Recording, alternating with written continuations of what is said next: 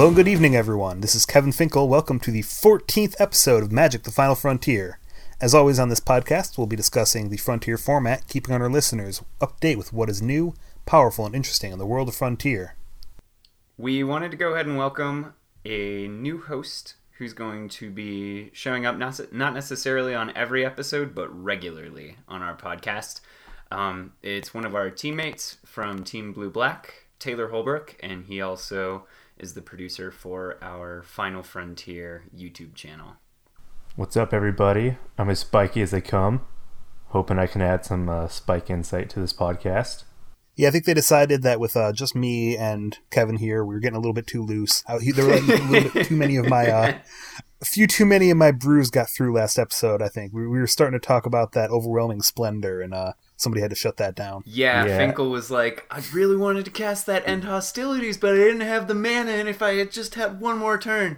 And I was like, you know, Finkel, you're probably right. One more turn would have done it for you, man. And then they were like, no, we gotta have another host. well, as you guys know from Team Chat, I'm cool with brews, but sometimes I shut them down a little early. You also make brews that are uh, pretty janky yourself from time to time. Oh, do I? You did make that. Uh, you made that dredge deck the other day. Oh, that was trash. I played one game and just got rid of it. All right, so Kevin, do you want to introduce yourself as well for anyone who maybe this is their first time listening? Absolutely. So, hey everyone, I'm Kevin Handlin, and I am the host of the Untap Open League and also a Frontier Grinder, and equally spiky.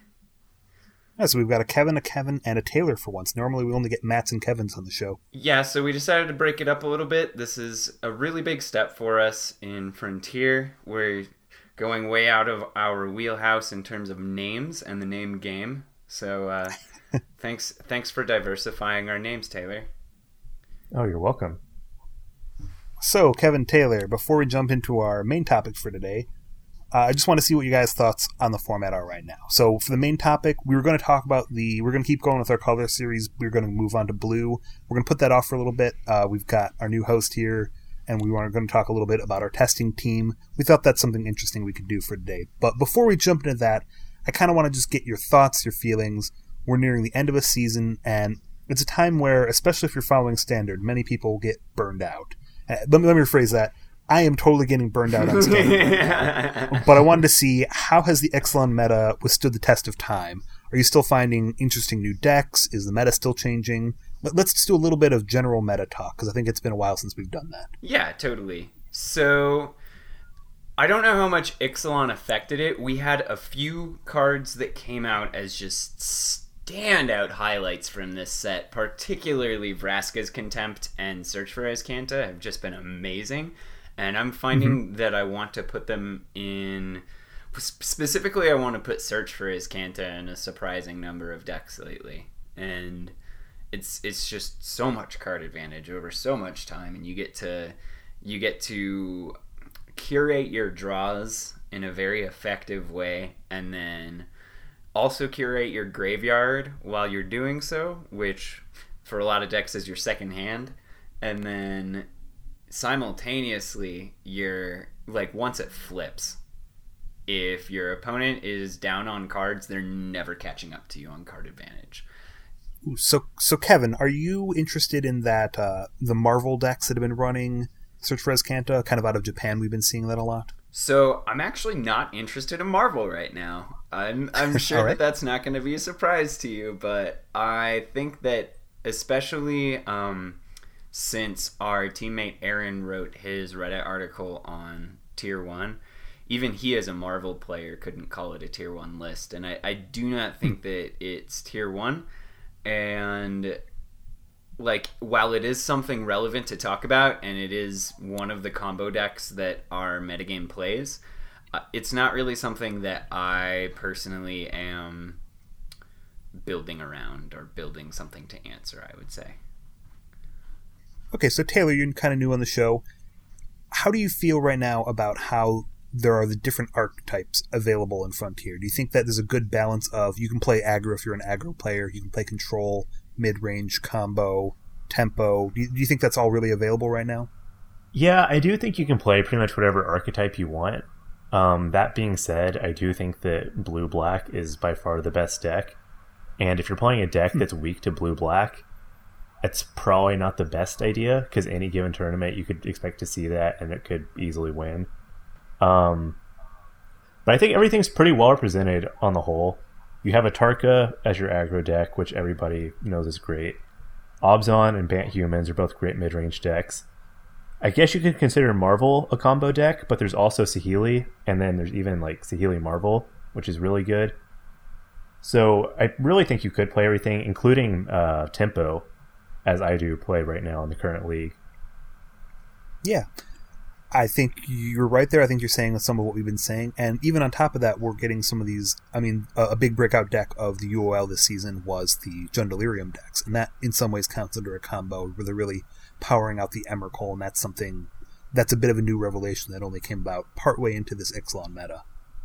Yeah. Yeah, that was a really good deck that uh, kind of bridges the gap between mid range and combo and has a really, really strong finisher. The best finisher, in my opinion, other than Cats. Like the For best sure. finisher on a single card. Yeah, we're not going to talk about uh, Approach of the Second Sun. Scarab God is comparable, I would say. Ooh, that that's a good one. Yeah, that's a that's a card that wins on its own. I don't know if you have had the oh you do you do run the Emrakul in your sideboard for the Jund list that you submitted this uh this Yeah. season. And I don't know if your experience has been the same for it so far, but often when it's blue black versus Jund, which is a very, very close matchup, I would say it's probably the closest thing Jund has to a 50 50, um, is that it's a race on who gets to their Scarab God or Emrakul first. And what happens in between, right? Like it's all of these exchanges to make sure that Emrakul doesn't come down a turn before blue black is prepared for it, and all these exchanges to make sure that blue black that Jund is keeping its graveyard tight and sort of relatively inaccessible to the Scarab God. So, um, yeah, that's that's been an interesting matchup to navigate for sure. And I've won it and I've lost it like multiple times. So That's pretty cool. yeah, Now, I was making a compar- comparison earlier about my Jund deck, which is a little bit different from what you and some of your other teammates are running.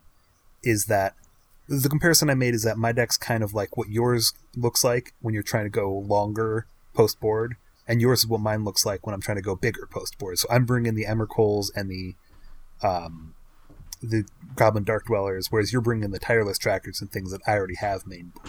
You're bringing the, uh, the sometimes the Lilianas and things that I have more of. Oh well, we run we run all the Liliana's main, um, Um, but yeah, our sideboard is really really focused on discard. So, like in matchups where we're not already favored, we're oftentimes bringing, um, we're off, we're oftentimes bringing in our discard package so that we can strip their hand of things that we don't want to see, and also uh, we don't necessarily need to stack up on our trackers because we've got a traverse the Ulvenwald package, so Mhm. we can just get it whenever we really want it. And so, if one is flooded as one can be in a, in a graveyard deck that's running Satyr Wayfinders, um, you know, it's it's a good time to use your Traverse the Ulvenwald on, say, like turn four if you want to turn those into some real cards. All right, I think we're getting a little bit specific here. Let's go back a little bit broader. How are you guys on finding new interesting decks? Do you think that just this Marvel Deli- or this uh, Jund Delirium is kind of the one interesting thing that we found partway through? Are there other decks that you're finding just now late into the season that are still something new and interesting? Well, I know this guy's really uh this guy's really high or uh, Kevin, sorry. I'm used to calling him by his name on Discord. Kevin Hanlon's like really, really high on this blue white humans deck, which I know has been around for a while, but it hasn't really seen play for quite some time. yeah, so it was actually an archetype that Matt Mealing came up with and played at a Frontier Showdown. Yeah, I remember hearing about that. Uh, Yes. I don't think there's any new cards to it, but that is a card that I just haven't seen for. I mean, a deck that I haven't seen for months. So I kind of consider that like a new deck in a way.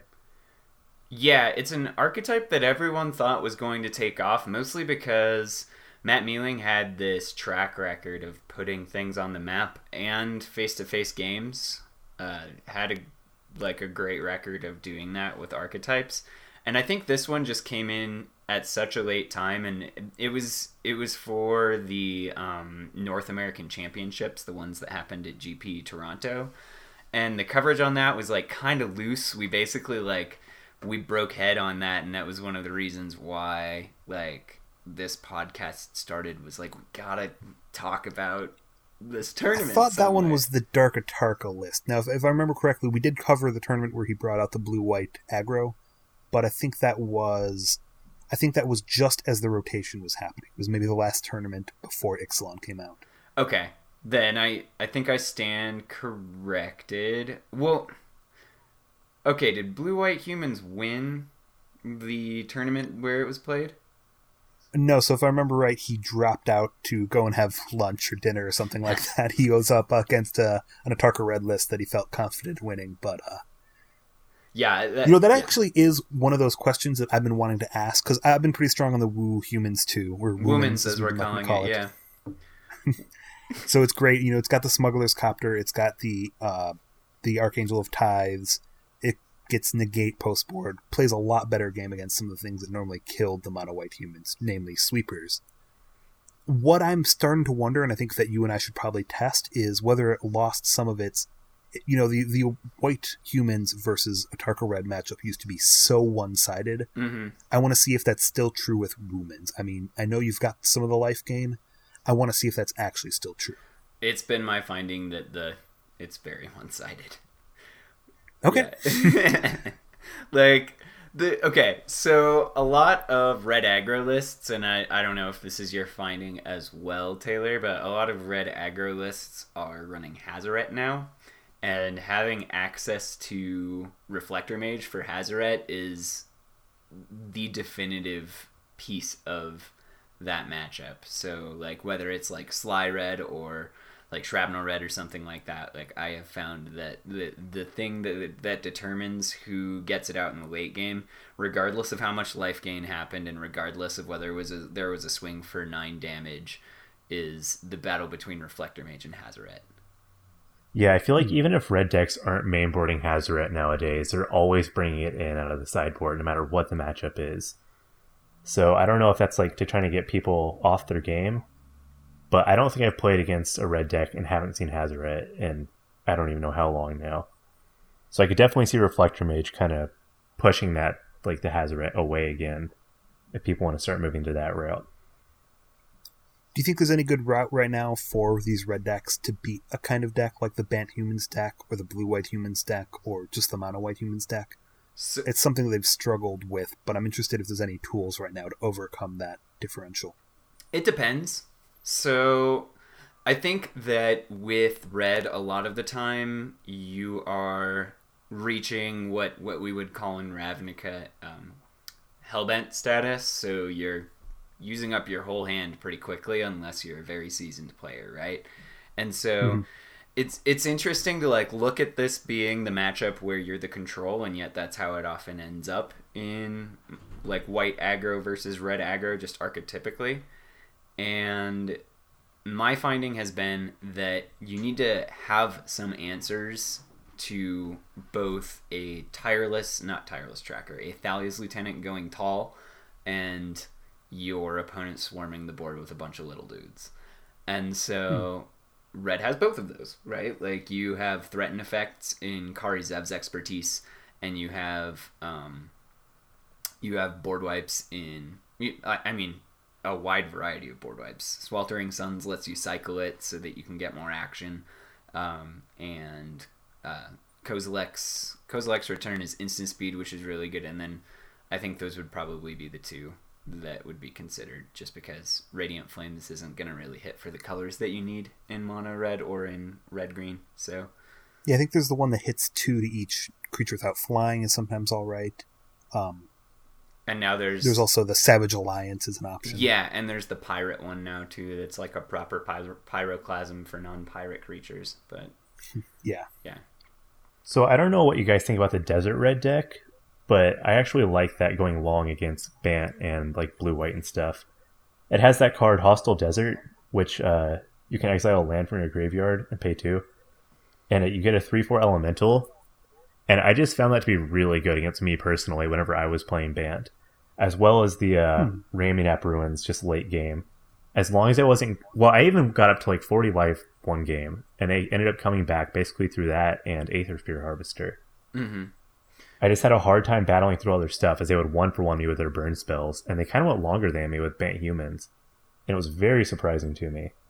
Yeah, it's actually a really interesting matchup to navigate. Like a lot of people will look at it from the outside and say, like, yeah, this looks completely fa- favored to Bant humans, and it's it's it's actually like you have a lot to think about every single turn when you're going against like Desert Red or um, a lot of the mono red lists because while Atarka Red is kind of like this engine that's slowly creeping forward, like I find that the mono red lists often have these spells that are just like huge blowouts, you know, and and it's like you you have to be mindful of those because even if you're sitting at like if you're under 10 life in any given turn, you've got to be prepared for the entire board to flip on you. All right, so how about one more question about this matchup? How do you feel about the Rampaging Ferocidon? So that's something I think I've tried, and we haven't seen too much else otherwise. But that's that three three dinosaur that stops life gain, and then it's you know it's a beater itself. It has menace. It's a decent card. Is that something you want against white to stop those those huge glory bringer or glory bound initiate life gain swings, things like the the Aethersphere Harvester life gain? Is that something we're interested in? So I don't know the white matchup so much, where but like I could see that being really good just with all the little dudes that they're playing. But I do know in like the Bant humans matchup, which is pretty similar in some ways, uh, Rampaging Ferocidon's really hard to get past sometimes because you do hmm. uh, you do just want to get those glory bound initiate life gains, and that's oftentimes mm-hmm. what sets the game apart and pulls you ahead. Yeah, most definitely. Like we've talked about the Glory Bound Initiate Dromoka's command synergy being one of the more broken things you can do in Frontier, and oh, yeah. that can that can be a problem because it does take care of the Ferocidon, but you didn't get your ten point life swing, and you left a blocker down for that exchange. So it's like it, it, it fundamentally like reverts some of the things that set Bant humans ahead in that matchup. And I do think that Rampaging Ferocidon should be played more than it is. I think it's a sleeper in Frontier right now, just because the you can't have anything, everything in a red sideboard. You know what I mean? And uh, I I think it's worth playing more than people are. As far as in the white matchup, do you think it's worth bringing in? So the deck that would be comparable to like our white aggro lists, at least more most closely that gains a lot of life in standard right now is the God Pharaoh's Gift list. And people bring in Ooh, that would be tough, yeah. Yeah, so people bring it in against God Pharaoh's Gift. So it, that's that's why I would consider it to be something that can turn the game in your favor against white. All right, I'll go to my kind of last question for just talking about the meta in general, unless you had anything more on this. Is do you guys have any kind of last minute revelations, any last minute meta changes that you're seeing right now do you guys want to talk about so i kind of want to talk about the the things that happen naturally in in metagames that are eternal like this or relatively mm-hmm. eternal so to say um in sort of cycles and my finding has been that in a deck where mid range or sorry in a metagame where mid range starts to dominate oftentimes the archetype that ends up breaking that up and shifting things is combo. So we're either going to see a continued mid-range metagame where just Jund Delirium like is kind of like top level with blue black control and they kind of keep everything else down by having all these big effects and the thing that would break that up would be in my opinion something like Saheeli so, in some iteration, yeah, I think I'm I'm right with you there. I think that Saheeli is going to be making a bit of a comeback if we have some kind of last minute tournaments here. I'm definitely looking at a number of ways that Saheeli can do something better. And I think that Saheeli was kept down a little bit at the beginning of this meta from what we've seen by some of the decks that were popular then. You know, Atarka Red was still very popular. The blue black decks were looking good against it. Mm-hmm. But Saheeli just has so many different ways it can build itself, different ways it can attack and just fit those kind of that eight card slots, and and that's all you need. And then you've got a combo deck that gives it this long game, gives it game against a lot of different decks, Oh, yeah, against most these mid range things. So I kind of have a similar view on the format right now. Where like Abzan is such a powerful deck at its core, but I just don't want to play it at all as long as Marvel is still around. And I hmm. feel like Marvel is at its peak right now, like higher than it's ever been in a really long time. And I think Jund will kind of push it out of the way because I think Jund with all its removal kind of scares away Marvel quite a bit. I could be wrong about that, but uh, this I view Marvel almost as like a big mana strategy, kind of like how Tron is in Modern, hmm and that also does a really good job of breaking up mid range. So between like Abzan and Jund, I do feel like they're both kind of getting pushed down right now, even though they're both really powerful. And I'm not like certain that combo is going to be what breaks it up, but I do think that like we're coming to an end of like the value mid range format of Frontier. which is good. I mean, in a lot of ways, because mid-range's game is very, very long in a lot of cases, and so it's nice to be able to keep the format honest and just kind of be pushing like games to like this this focal point of like, all right, did you hit all of your finishers, or did you close out early? Like, can you close? And if you can't close, then I win. You know. So, does that kind of wrap up a bit of the metagame stuff? Why don't we talk a little bit about what you guys you kind of sprung something last minute, but you guys are wanted to welcome. You, you want to do some kind of little interview here, some kind of welcome. So, mild announcement for anyone who follows kind of us outside of the podcast is that I'm going to be testing with these guys now for the next season. So I was testing with a couple of my friends for our UOL here. There was some people that you know they had similar times than when they could play they had similar testing ideas. You know, we were really big on Jund even before we built this team, but that kind of fell apart. Um, my one guy, he's busy with school, so now I'm going to be testing with the Team UB, which is uh kind of what a lot of the dominant players here are on. So Kevin's on this team. Our we've got Thomas Snodgrass who's on this team. Our new member here is also on the team. So you know, it, it's a bunch of uh, really strong players. Some players that we've mentioned otherwise that have done well. I don't know if you guys want to take it from there, uh, hype up the team a little bit. You guys have been on it longer than I have. Yeah, absolutely. Taylor, why don't you uh, take it away and tell us what you like about being on Team Blue Black? So I find that Frontier players are generally Johnnies at heart for the most part. And Blue Black on the whole, I think is probably the most competitive team. And I think they're the most realistic about what the metagame is. And we're actually trying to attack the metagame rather than like, oh, look at this really powerful deck we made. It's like, look at this really powerful deck that also is going to be able to take down Marvel, or now we have to watch out for Saheeli. I remember uh, last last time we were testing, we were expecting a lot of Marvel and Saheeli, which we ended up being absolutely correct about. So I feel like our judgments are like now very accurate to what the metagame will be. Of course, you guys made the blue black deck that, in my opinion, is the best in the format. Yeah, most definitely. Um, so this was actually before we formally became Team Blue Black. Uh, Thomas Snodgrass and Matt McTavish and uh, Rasmus. I can never remember Mussey's last name. Uh, they all Green. they all formulated the blue black list that has been super dominant in our metagame and yeah it's uh, it's it's a really good one so it's what we named the team after yeah uh, Rasmus Enegren Oh, that's right. Yeah. yeah um but yeah uh, what I really like about being on team blue black it it even though like we are spikes like it's something that I I look forward to testing with this group every single weekend, right? And in some evenings. Like I can be completely aware that I'm going to get quality games in, that I'm going to get feedback on my mental game and learn a lot about multiple archetypes and learn different angles that people can take on standard not standard. I, I don't want to say standard just because that's a format.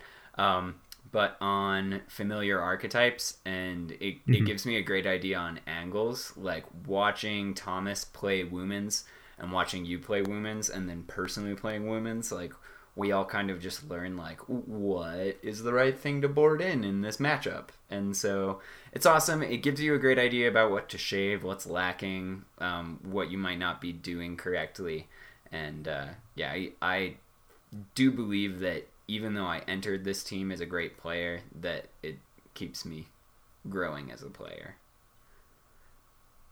Okay, yeah, and even before we had formed a team together, or before you guys had formed a team together, we were talking about the strengths of having people that you can test with, have people you can compare notes with. You're never going to break the metagame on your own. And it's really important to just see what works, grind it out with as many games as you can. And uh, that that's where strong stuff comes from. And the Team Blue Black has a lot of great players, a lot of great, content creators. So it's gonna it's interesting. I'm glad to be on the team. We're glad to have you, man. So So uh you guys have some questions? You have anything prepared? What did you uh what did you want to ask me about? Yeah, most definitely. Why I'm joining? So yeah, first question is what drew you into Team Blue Black? What had you thinking that you wanted to join the dark side? so really it's just um just the quantity of testing that I can do.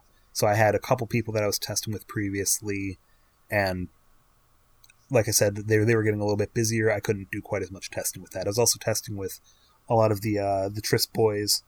Um, that was a team that I enjoyed testing with, and some of them moved on. You know, I think that uh, one of them isn't going to be doing the UOL next season. You guys already took Loophole. You already took. Uh, you got someone else that was one of our big names that Aaron. I was like testing with.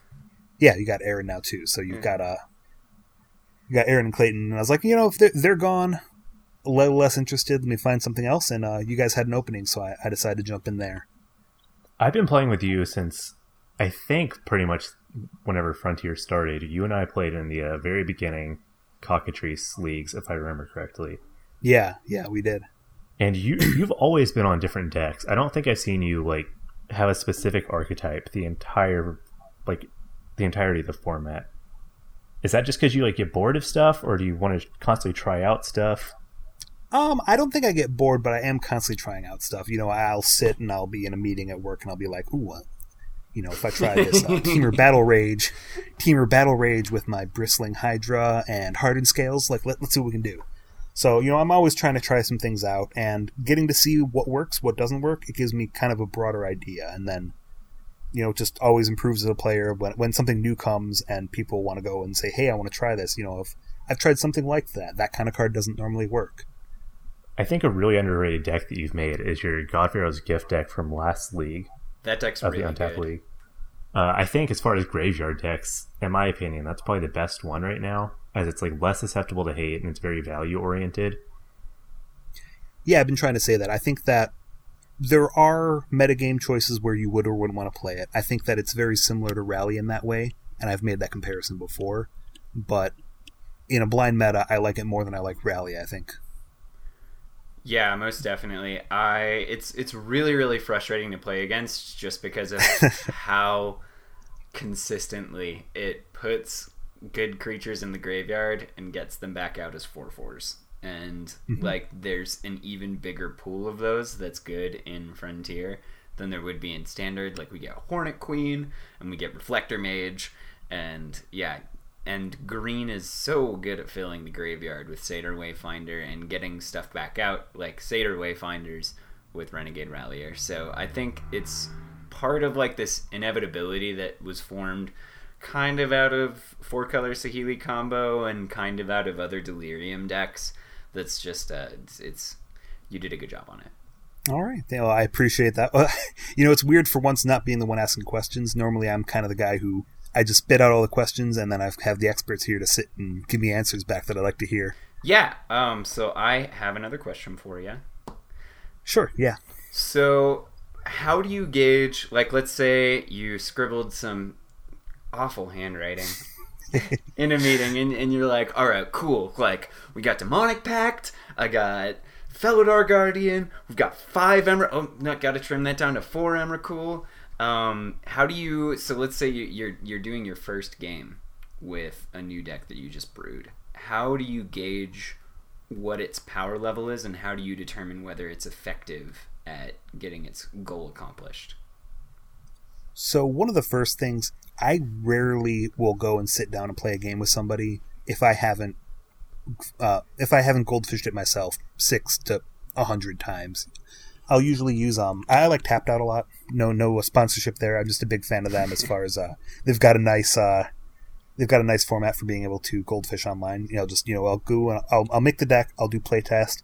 I'll see how the mana goes. You know, I'll try it 50 times and see if I'm getting hands that get stuck on mana. They get good curve outs. So that's one kind of one of the things I'll do. Is I'll just you know see how the curve looks, see what the big plays are, see where I'm lacking.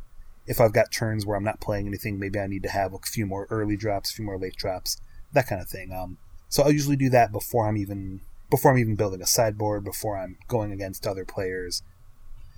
As far as how I'll actually judge it, um, you know, I, I like to get some of that idea just from being able to goldfish it, and then it's just uh, you see what works. You play it a, a handful of times.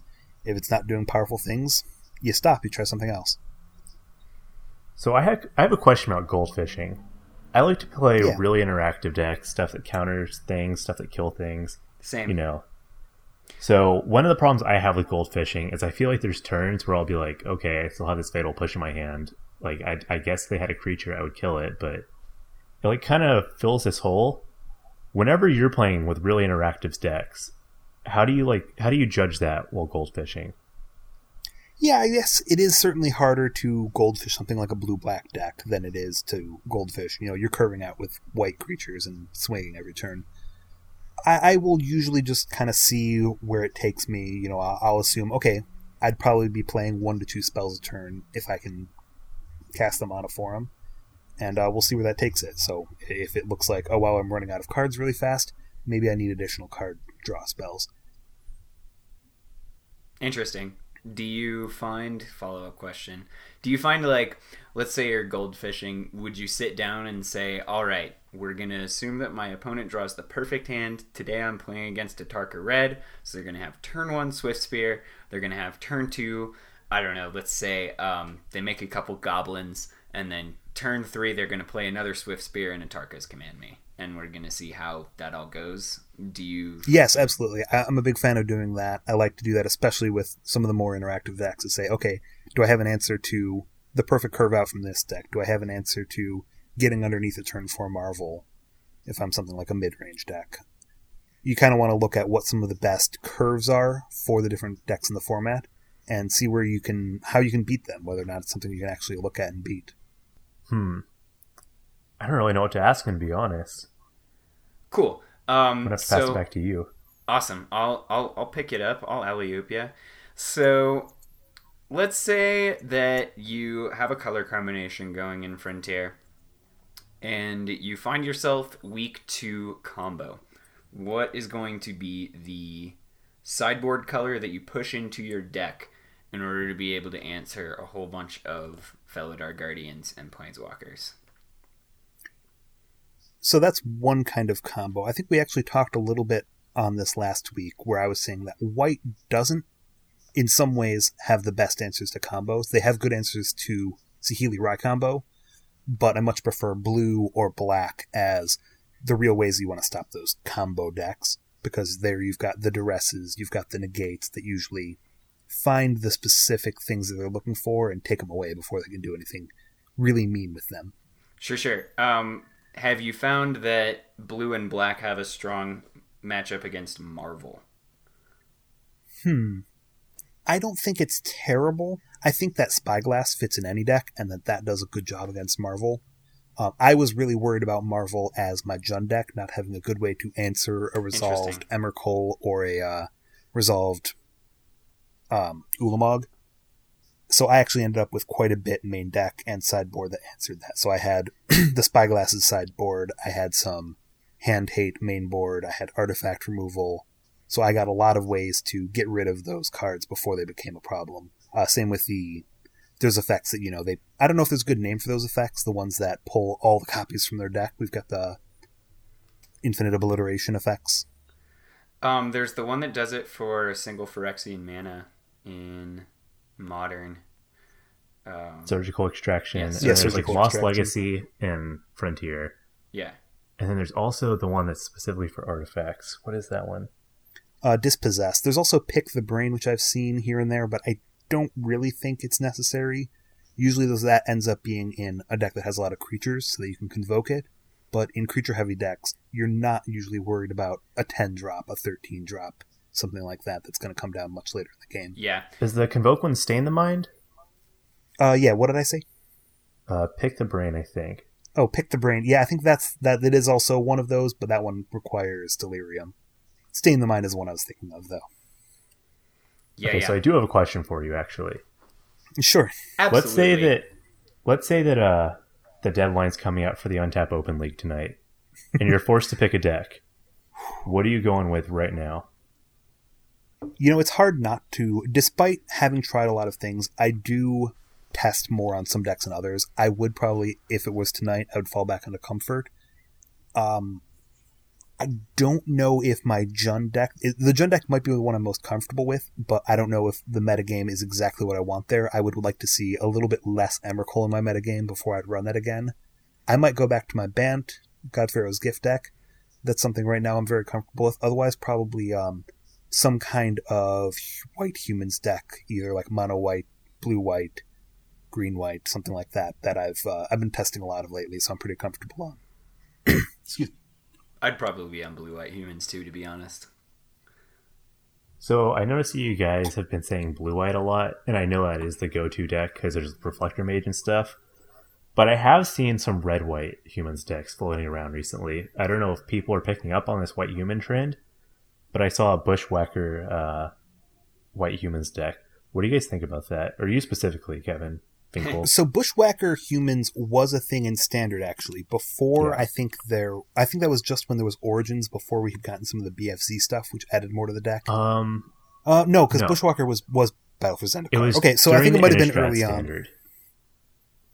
Yeah, we, we had had those Bushwhackers because you, White was very weak to the sweepers, so all it needed was it would run just the red white duels, and it would be able to use those needle spires as a way to come back from a sweeper, especially if you have something like an always watching, and it would use the Bushwhackers as a way to refill your board after a sweeper.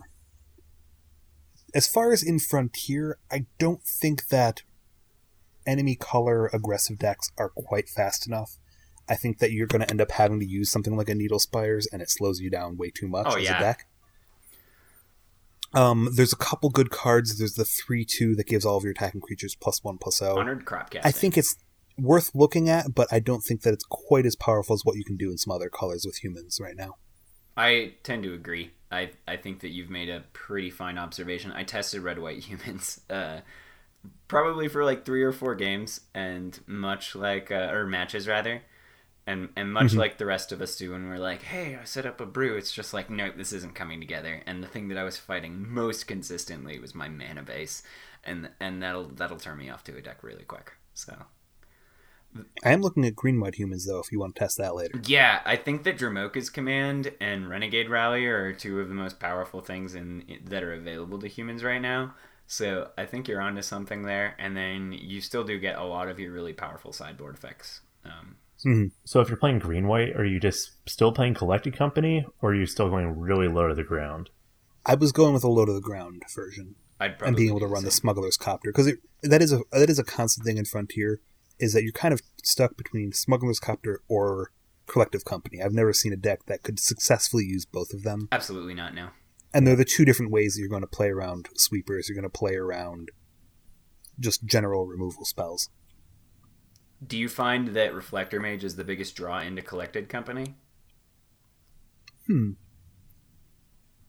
Possibly, I think that that's a great card. That i if you're playing those three colors, it- it's hard not to get them. And generally, if you're playing green, you're playing white, and if you're playing white, it's like, oh, might as well add blue for Reflector Mage.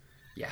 So I would say, yeah, it's probably the best collect. It's best the best Coco target. It's kind of what you're always looking for, unless if you're a deck that's a very specific kind of combo with Collected Company. Right, like if you're playing Blue White Spirits or something like that. hmm Um, I do have to call our interview here. I gotta All get right. going to another appointment. um, No, um, uh, I am glad to be on the team. There's a lot that I'm looking forward to bringing. I- I'm looking forward to sharing some of my brews with you guys and helping you work on your own brews because I have so much experience on turning jank into gold here. So, and I think I'm already being able to help a little bit with that. I know, um, Katie, I've got a deck that uh, I'm not going to spoil her deck because I know she's kind of keeping it hidden there, but she's going to do some things with rhinos that you guys have never seen before, ooh, I'm excited. and uh, Zed as well. I think so. Yeah, I'm looking forward to being on the team. It's going to be a lot of fun. Yeah, We're you were one of the you. people who I was super excited to have on the team whenever I heard that your name was being thrown around. Yeah, I definitely couldn't say no to your name being thrown in the bin just because you are a very consistent and powerful player, and that's that's hard to deny. I mean, you you met the qualifications of anyone who we would be considering. So, um, it's good to have you and welcome. All right, guys, let's uh, talk shop a little bit as we kind of wrap up our show. So right now we're kind of doing some holiday stuff. We tweeted out already, but we're probably not going to have a live stream this week. Uh, we'll let you know when those are coming back up again for our regular timed live stream. Uh, we'll also still be doing every other week, so we'll be off next week, and then we'll hopefully. Right now, our plan is that uh, that January fifth is a Friday. That's when we're going to look to record, and the new set will have just dropped. So we're going to try and get a, a, first look at it.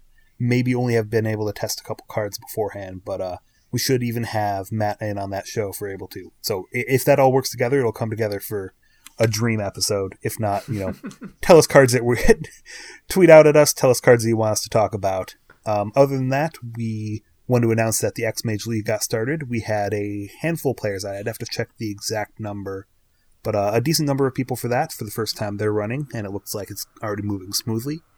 And we should have the UL top eight, uh, maybe even tonight, maybe next week. Um, so we won't be able to let you know tonight, but sometime soon we'll have those numbers for you. We'll probably tweet them out. We'll mention on the top show, and then we'll uh, do some coverage as those are released. Yeah, well, thank you guys for having me on this podcast.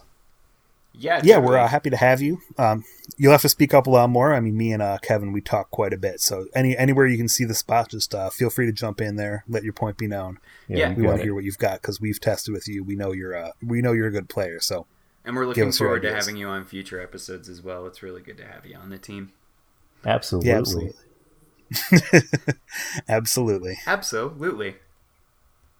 All right, so uh, feel free to contact us. We're at MTG Frontier on Twitter, MTG underscore Frontier on Instagram. We've got our Reddit, which is MTG Final Frontier, and we're also on Discord, which is a great way to interact with us personally. So, uh, as always, for everyone out there, we look forward to being your go to source for Frontier information online your Final Frontier signing off for the night.